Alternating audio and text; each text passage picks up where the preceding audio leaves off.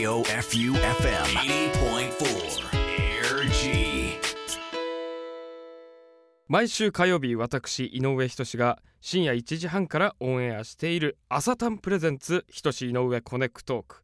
さてここでは過去のゲストトーク部分の一部をウェブにて不定期公開していきます。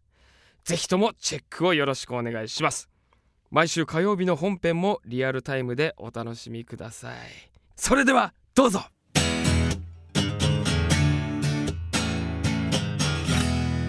朝タンコネクトーク。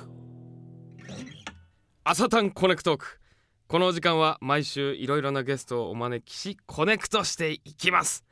旭川市とその周辺の人気観光スポットやグルメなどさまざまな視点から耳寄り情報を集め掲載するウェブメディア朝タン今回はライターのハッシーさんにお越しいただきました。よろしくお願いします。よろしくお願いします。お世話になります。まだあのハッシーさんの、はい。もういっぱい喋りたいことあるんですけどあのプロフィール読んだんですよ。はい。もうわけわかんないんですけど あのまずあのバドミントン元全日本ジュニアチャンピオンですか？ええ、学生の頃。小学生？中学生。ですか？とかあとまあマヤ族と一緒に住んでいらっしゃったとかそうですね。まあ前族が多く住む町で 生活して。まあ海外に行ってることがよくあるというかはい。あのいろいろ拝見させていただいてたんですけど、まあ、どういった経緯でハッシーさんがその記事を書くというかライターになったというか、はい。きっかけですかね、はい。を簡単に教えていただけたらって思うんですけど。えまずは一番最初、まあ、僕その海外転々としながら、はい。えー旅ミントンっていうその海外を旅しながらバドミントンのコーチもしたりしてたんで、えーそのブログをやってたんですね、はい、まあ、はい。ローマ字で旅ミントンっていう形のブログなんですけども、それをやっていたところででちょうど旭川に帰ってきたタイミングで、はい。えーまあ、メールの方が来ててちょっと旭川朝丹の方で、はい。えー記事の方書い書きませんかということで連絡があって、えーまあ、社長とお会いしてはい。でお話しさせてもらってはい。っていうのが始まりですかね。最初言われたのがその旭川の,、ね、あのカフェだったりとか、はい。あの人気スポットとかそういう記事みたいなこと言われたんですけどまあ、僕基本的にあのそういうとこ行かないしわからないんでっていうお話してそういう記事は書けませんよっていう話をさせてもらったんですね。はいあのまあ、でもお話してる時にあのいやあのブログとかも読ませてもらったんですけども、まあ、ハッシーさんはハッシーさんの目線で書いてくれればこっちはいいんでっていうことで、まあもう好き勝手に書かせてもらってる感じです。ハッシーさん目線最高なんですよね。僕も結構読んでましてあのまあミルクボーイさんのネタを使った記事ですとかあ,、はい。れとかあのある意味あれ通らなんじゃないかみたいな内容も実は書いてるんですよね。なんかあのまあこの朝タンのことを軽くディスってるじゃないですけど。ね。でもそれが面白おかしく朝タンが生かされてるっていうのであのいやさすがだなって思いましたけど。いや僕も毎回あの、ね、記事の方をリリースするときにギリギリのライン攻めてるなって自分でも思ってる。まあこれ行くのかなどうあの、ね、承認されるかなどうかなっていう感じではいつも思ってます。いやいやあれもうでもそのキャラが確立したんでこっからもうガッシガシ攻められるんじゃないですかね多分 そうですね。まああとさっきも軽く話したんですけどマヤ族が多く住んでらっしゃるはい。地域ではい。生活をしてたっていう、なんかそのよかん簡単な様子というかあのを YouTube でそうですね。家の様子を、はい。自分はあの見たんですけれども、はい。めちゃくちゃ寒い場所に住んでらっしゃったまあ標高高いんでやっぱり朝晩がどうしても寒いですね、まあ、日中日が出るとあの日差しが暑いんで直で当たるんで、はいはい。あ暑いんですけれども。標高高いっていうのは大体どれぐらい？2200メートルで、まあ、ちょうど旭川の旭岳の頂上って一緒で。朝日だけぐら、はい。もう結構聞いてらっしゃる方パニックになってんじゃないですかねいやいやいやいや。え朝寝起きでマイマイナスから始まってるのかすごいひ冷えるってことですよねもうすごい着込んでたんで要は部屋にストーブなかったんで、あー。まあれ、あのね木炭炊いてたんですけどもそれでしか暖取れなかったんでであとも着込むしかなかったんで。石器感ありますね。ちょっと。そうですね。時代背景が、まあ、炭を部屋で炊く、まあ、火火をつけるってことですか、はい。もうパチッと火つけて、はい。あとはもうそれを放置す放るだけ。置する以外しかないんで。それしか暖取れないんで焚き火とかそういう感じでもないんですね。焚き火は庭でしてましたけど部屋ではできないんで庭で一人で焚き火しながらご飯食べてるぐらいですかね。いやでもあのあの映像を見る限りは本当にえー、っとあの映像は確か最近ハッシーさんが書いた先週ぐらいにアップしてる自分自身の記事にはい。多分貼られてたと思うんですよね、だかはいらそれを見ていただけたらわかると思うんですけれども。いやなかなかな本当忙しいんじゃないです北海道にいる時間というか旭川にいた時間もあんまりなかったかもしれないというかもうなんか定住してないっていうイメージがそうですね勝手についてるんですけど。そうですね。あの帰ってくるとあの日本にいるんだって大体言われますね。あ日本にいるんだねっていうあいたの？みたいな、はいはい言われます。逆になんか世界を見てらっしゃるんでそのあの国のこれはすごかったとかここの文化に驚いたとかなんかそういうのってあったりとかしますか？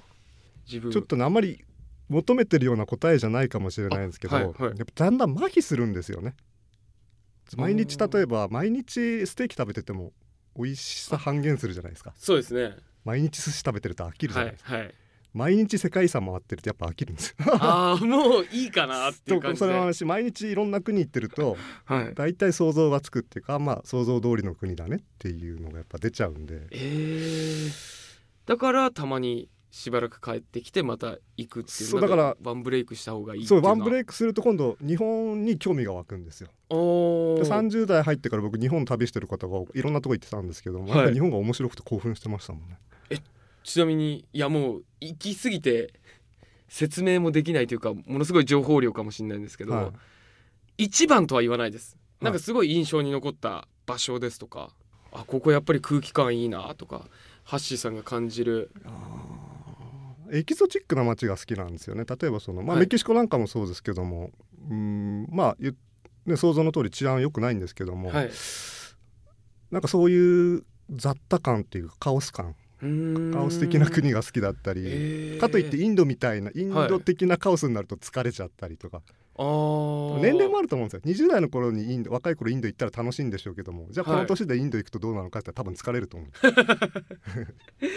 えなんか僕はあのインドの、はい。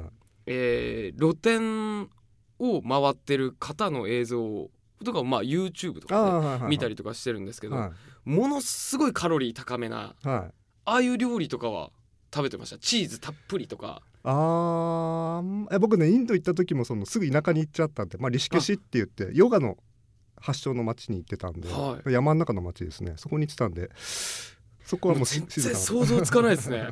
ごめんなさい。むしろなんかリアクション悪いみたいな感じになってますけど。いやいやいや僕もうすごすぎてポカーンってなってるんですよねずっと。なんじゃこりゃみたいな。もうこのハッシーさんに関しては聞きたいこと山ほどあるんですけどまあちゃんとあの朝タンの記事の話ですとか まあそれにまつわるエピソードなんかもはい。聞けたらなと思いますんではい。その辺をちょっと掘り下げてもよろしいですかね。はい。今まで書いた記事の中で、はい。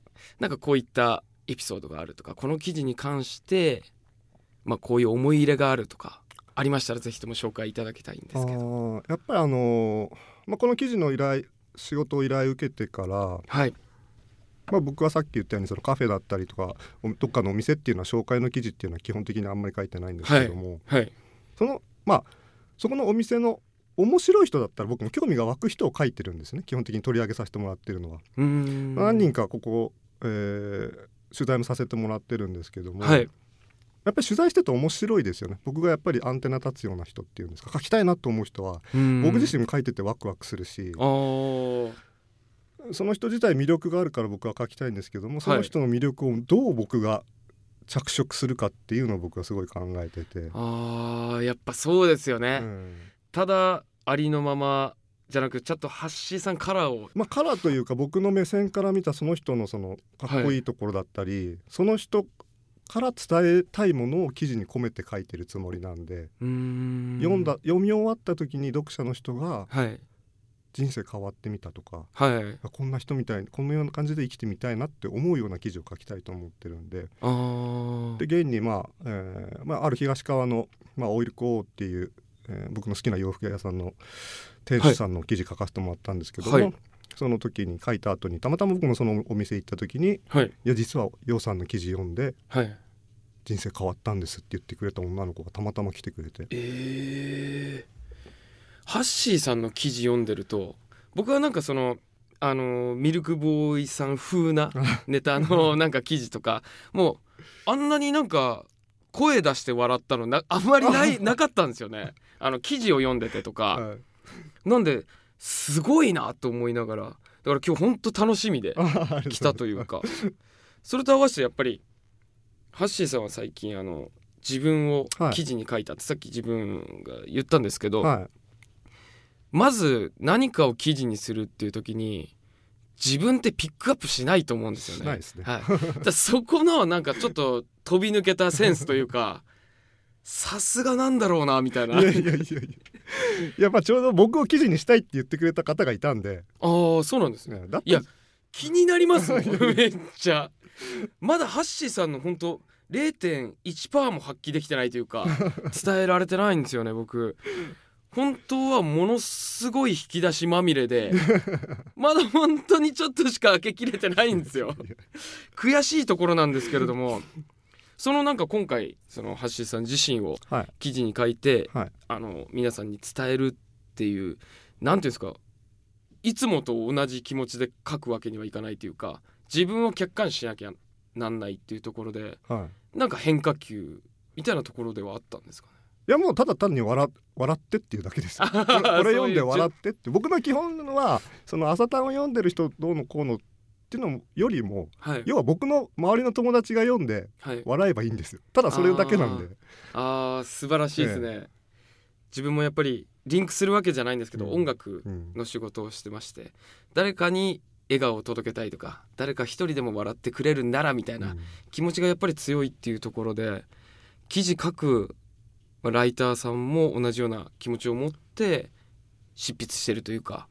まあそうですね。まああのまあもっと大きな場合例えばその全国紙とかで書くんであれば不特定多数に書くっていううん目線が必要なのかもしれないですけども僕の基本はもう僕の友達が笑えばいいやっていう。それイコール他の人も笑うでしょみたいな。ああそうですね。例えば知らない人が僕見てなんだこいつバカだなと思ったとしても僕の友達が爆笑すればそれでいいんです。ちょっとおかげで自分もハッピーになりました ありがとうございますいやありがとうございまちょっとあっという間なんですけれども、す。はい。改めてこのコネクトークの聞いてるリスナーの方、まあ、そして朝タンの読者の方に、はい。朝タンの PR というかアピールとか何かありましたら？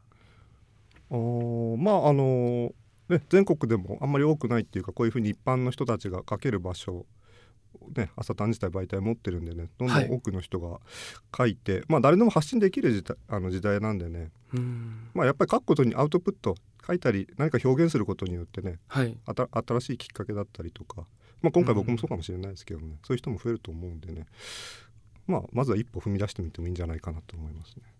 ありがとうございます。本日は朝タンライターのハッシーさんにお越しいただきました。今日はどうもありがとうございました。ありがとうございます。朝タン presents ひとしいの上コネクトーク。コネクトークウェブバージョンいかがでしたでしょうか？こちらを聞いて気になった方はぜひとも毎週火曜日25時半本編の方もチェックをよろしくお願いします。朝タン presents ひとしいの上コネクトーク30分間たっぷり楽しめると思います。それではまた会いましょう。